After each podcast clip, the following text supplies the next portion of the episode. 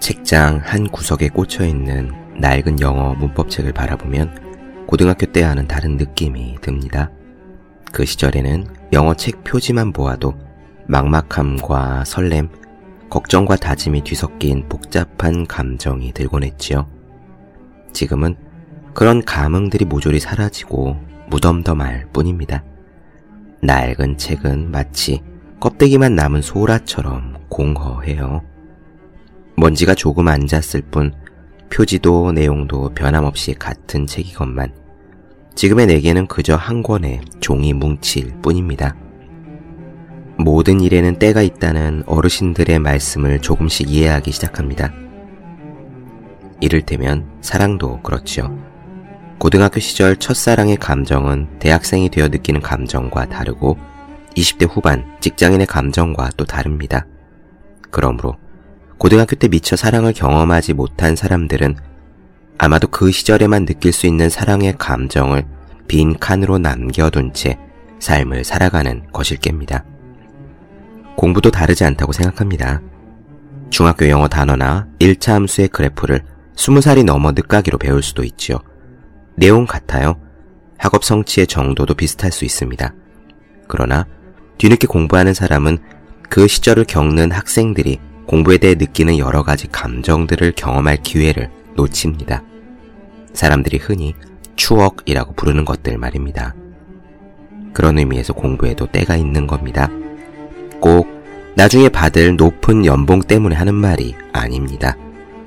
경험해야 할 시기에 경험해야 할 것들을 온전히 경험하기 위해서, 추억을 차곡차곡 쌓고 자신의 삶을 하나하나 완성하기 위해서 우리는 공부하기 적합한 때에 열심히 공부해야 합니다. 삶은 순간이 쌓여 완성되지요.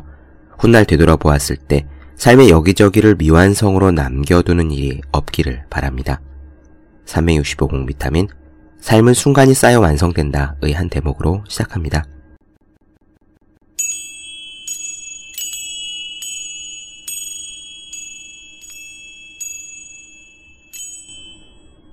네, 안녕하세요. 본격 공부자극 팟캐스트 서울대는 어떻게 공부하는가 한지우입니다. 오늘은요, 황농문 선생님의 공부하는 힘 마지막 시간이 되겠습니다. 공부에 대한 의욕을 어떻게 끌어내는지, 동기를 어떻게 부여하는지에 대한 부분입니다.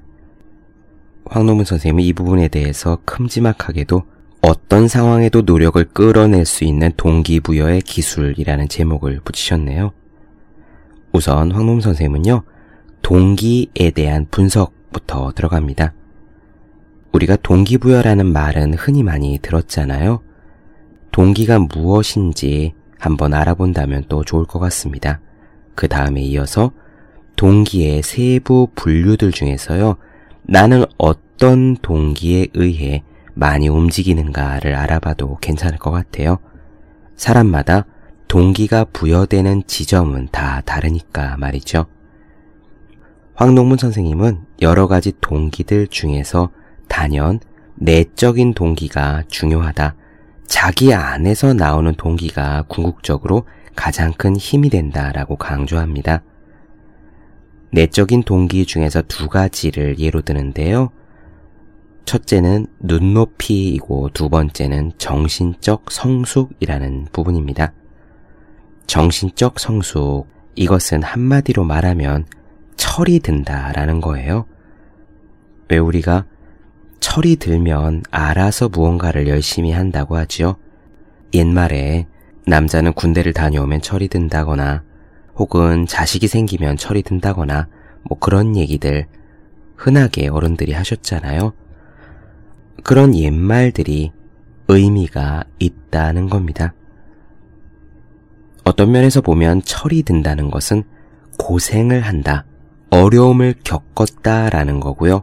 그런 고난과 어려움을 극복하면서 철이 들고 성숙하게 되죠. 이렇게 겪는 정신적 성숙이 곧 동기부여로 이어집니다. 동기가 부여되면 누가 말하지 않아도 노력을 기울이는 양이 늘어나고요.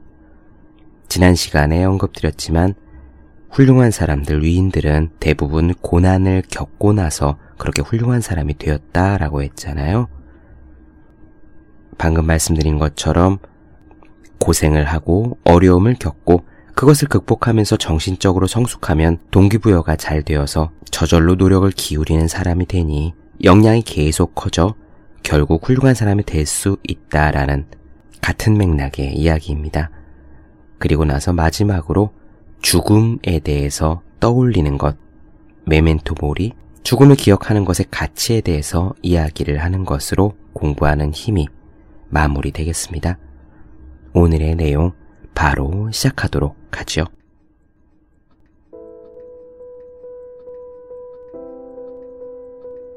지금까지 계속 언급을 해왔듯이요.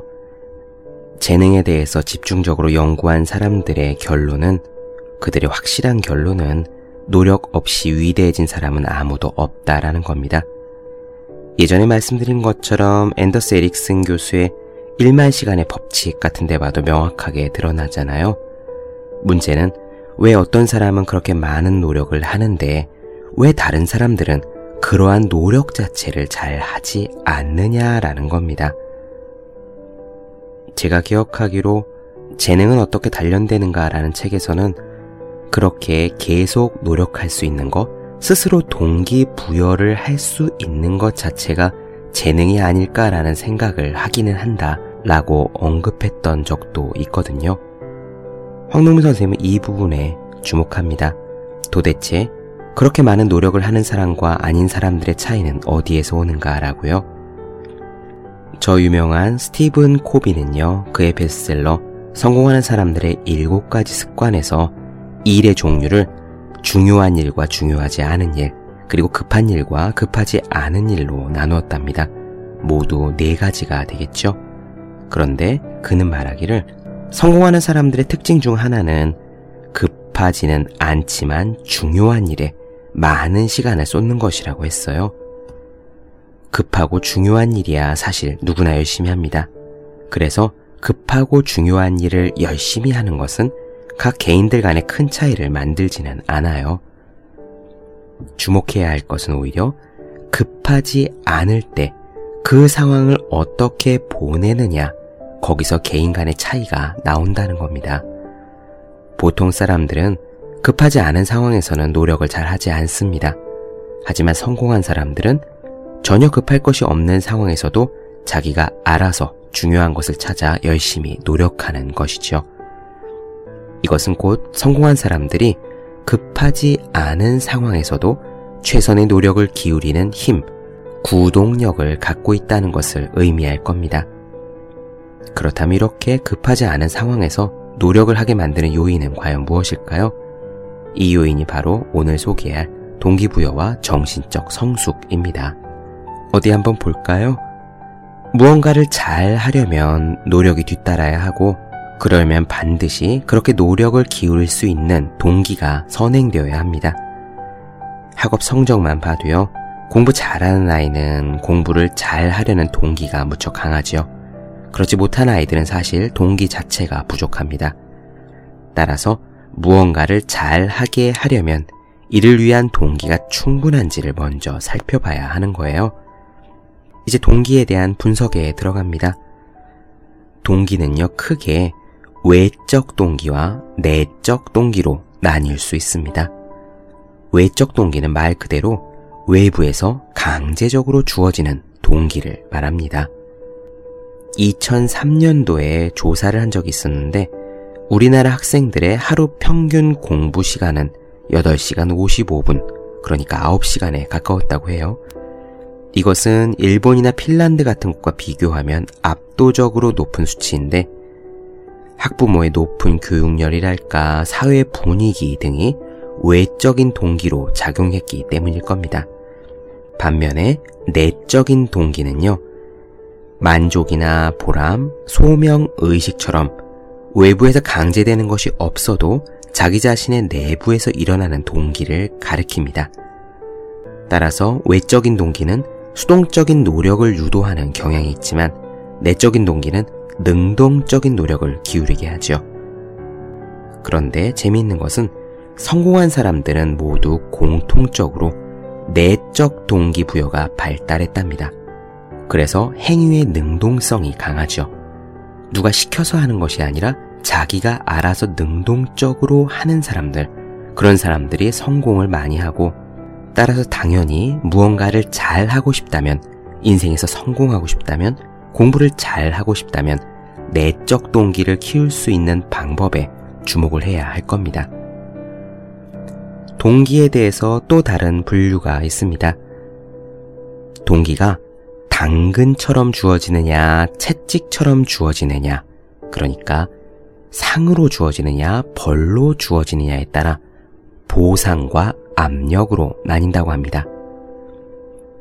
아까는 외적 동기, 내적 동기, 지금은 보상과 압력, 그러니까 2 곱하기 2 해서 총 4가지 경우의 수가 나올 텐데요. 이 4가지 경우의 수를 세세하게 다 외울 필요는 없으실 것 같습니다. 그냥 참고 삼아 들어두시면 돼요. 어디 한번 봅시다. 외적 동기 중에서도요, 외적 보상, 그러니까 상은요, 예를 들면 월급이 있습니다. 밖에서 주어지는 거고 상이지요.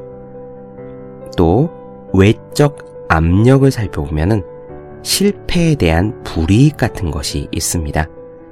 불이익이니까 외부에서 주어지는 거고 압력이니까 벌이 될 거예요. 이번에는 내적인 걸 봅시다. 내적 동기 중에서 내적인 보상은 목표 추구, 소명의식, 만족감, 보람, 몰입의 즐거움 같은 게 있답니다. 내 안에서 스스로 주어지는 상인 거예요. 또 한편으로 내적 동기 중에서 내적 압력은 예를 들어 자신을 스스로 분발시킬 수 있는 목표의 추구, 소명의식, 눈높이, 정신적 성숙 같은 것이 있답니다. 목표 추구하고 소명의식은 조금 전에도 나왔죠. 내적 보상과 내적 압력 둘 다에 모두 해당하는 거라고 해요. 다시 쉽게 이야기하면 내적인 동기 중에서 내적 압력은요, 어떤 중요한 것이 결여되었다고 스스로 느껴서 그것이 고통으로 다가올 때, 그래서 노력을 하게 될 때, 그런 게 내적 압력이 되겠습니다. 그런데 황농문 선생님은 이 4가지 중에서 자율적인 노력을 유도하는 가장 큰 구동력은 바로 내적 압력이라고 이야기를 해요. 즉, 목표 추구, 소명의식, 눈높이, 정신적 성숙 등이 동기로 작용할 때 가장 치열하게 노력할 수 있고 성공 가능성도 크다는 겁니다. 이제는 내적 압력 가운데서 대표적인 것을 2가지 보겠습니다. 첫 번째는 눈높이고요. 조금 있다가 정신적 성숙에 대해서 자세히 살펴볼게요. 내적 압력 가운데 눈높이가 얼마나 큰 동기로 작용하는지 한번 이야기를 나눠봅시다. 눈높이라는 거는요, 자기가 당연하다고 믿는 내적인 기준이에요. 물론 이 기준이 높을수록 내적 압력이 커지는 거죠. 자기가 삶에 대해서 갖고 있는 기준이 높을수록 거기에서 미달되었을 때, 아, 이래선 안 되지, 더 분발해야지 하는 힘이 커진다는 말입니다. 그래서 눈높이는 자연스럽게 강력한 목표 지향이 되는 거죠. 예를 들어 어떤 아이가 자신은 학교에서 당연히 전교 1등을 해야 한다고 확고하게 믿고 있다면요, 그것이 곧 그 아이의 눈높이가 되겠습니다. 그런데 만약에 시험을 봤는데 5등으로 떨어졌다. 그러면 이 아이는 자신의 눈높이가 1등에 맞춰져 있기 때문에 다음번에 반드시 1등을 하기 위해 분발할 겁니다. 예전에 고등학교 때 제 같은 반의 친구가 이런 이야기를 저한테 한 적이 있었어요. 기억이 나네요. 이 친구는 반에서 그때 5, 6등 정도를 했었는데요. 저한테 말하기를 자기는 반에서 5등 정도를 하는 실력인 것 같다라고 이야기를 하면서 그것보다 성적이 떨어지면은 그 기준을 맞추기 위해서 밤을 새서라도 노력하지만 사실 5등 정도의 성적만 되면은 그것보다 더 뛰어나려고 아등바등 애쓰지는 않는 것 같아라고 얘기를 했었어요. 그때 저희 학교에는 우열반 제도가 있었는데 그 친구에게는 다행스럽게도 저희 반은 우반이었습니다. 그래서 그 친구가 말하길, 나처럼 반에서 5등 정도를 하는 사람은 만약에 내가 열반에 속해 있었다면 공부를 더 안 했을 거야 라고 얘기를 했었어요. 어린 나이에 저는 그 이야기를 듣고 신기한 얘기네 라고 생각했는데 지금 보니까 그것이 내적인 압력, 눈높이의 예구나 라는 생각이 들어요. 이 눈높이라는 거는 꼭 공부뿐만이 아니라 이를테면 경제적인 지위랄까, 사회적 지위랄까, 아니면은 자기 몸의 체형, 매력, 심지어 몸무게에도 해당이 될 겁니다. 예를 들어 몸무게를 생각해 볼게요. 어떤 사람이 60kg 정도가 나한테 적절한 몸무게다라고 눈높이를 가지고 있다면 그것보다 더 쪘을 때 한 65kg 정도가 되면은 깜짝 놀라서 열심히 다이어트를 하지만 60kg보다 더 줄일 수가 있음에도 불구하고 한 60 정도가 되면은 이쯤이면 괜찮지 하고 긴장을 풀어놓는단 말이죠. 그런 것이 바로 눈높이가 되겠습니다. 예전에 읽었던 책 내 안에 잠든 거인을 깨워라에서 앤서니 라빈스도 그런 얘기를 했었어요. 자기가 가진 가치 이하의 삶에는 절대로 만족하지 않겠다라는 굳은 결심이 자기의 삶을 변화시켰다고 말입니다. 이런 것이 바로 내적인 압력 중에서 눈높이가 되겠습니다. 높은 기준, 높은 눈높이를 가져서 성공한 사람의 예, 여기는 소프트뱅크의 손정희 회장의 예가 나와요. 손정희 회장의 아버지는 무척 특별한 교육법을 가지고 있었답니다. 자식이 제일교포로서 겪을 어려움을 알고 있었기 때문에요. 손정희에게 우월감과 자신감을 심어주려고 어렸을 때부터 노력을 했대요. 정의라는 이름도 정의롭다 할 때 그 정의거든요. 늘 정의롭게, 단단하게, 굳세게 살아가라는 의미로 그렇게 지었답니다. 그래서 아버지는 늘 손정희에게 말하길 너는 탁월한 천재니까 무슨 일이든 잘 할 수 있다. 너는 반드시 위대한 인물이 될 것이다 라는 이야기를 수시로 했고요. 기회가 있을 때마다 칭찬을 아끼지 않았답니다. 어릴 적부터 아버지의 이런 이야기를 귀가 따갑게 들었던 손정희는 자기 자신이 최고라는 것을 너무나 당연하게 받아들였고 그러한 자부심이 무의식 속에 깊숙이 자리잡고 있었겠죠. 그것이 또 높은 기준, 높은 눈높이가 되어서 최선의 노력을 기울이는 힘, 구동력이 된 겁니다. 이 눈높이라는 거 굉장히 재미있다는 생각이 드는데요. 여러분들은 여러분들 스스로에게 어떤 눈높이를 가지고 있는지 한번 곰곰이 생각해 보셨으면 좋겠어요. 우리 몸이 항상성이라는 것을 가지고 있어서 일정한 체온과 일정한 상태를 유지하려고 한다라는 말은요, 정신적인 면에도 그대로 해당되는 것 같습니다. 우리가 가지고 있는 눈높이는 곧 우리 삶의 항상성인 것 같아요. 우리는 결국 우리가 가지고 있는 우리 자신에 대한 이미지, 우리 자신에 대한 눈높이에 맞춰서 살게 되기 쉽기 때문입니다. 잠시 쉬었다가 다음 편에서 또 다른 내적 압력, 정신적 성숙에 대해서 이어가도록 하겠습니다.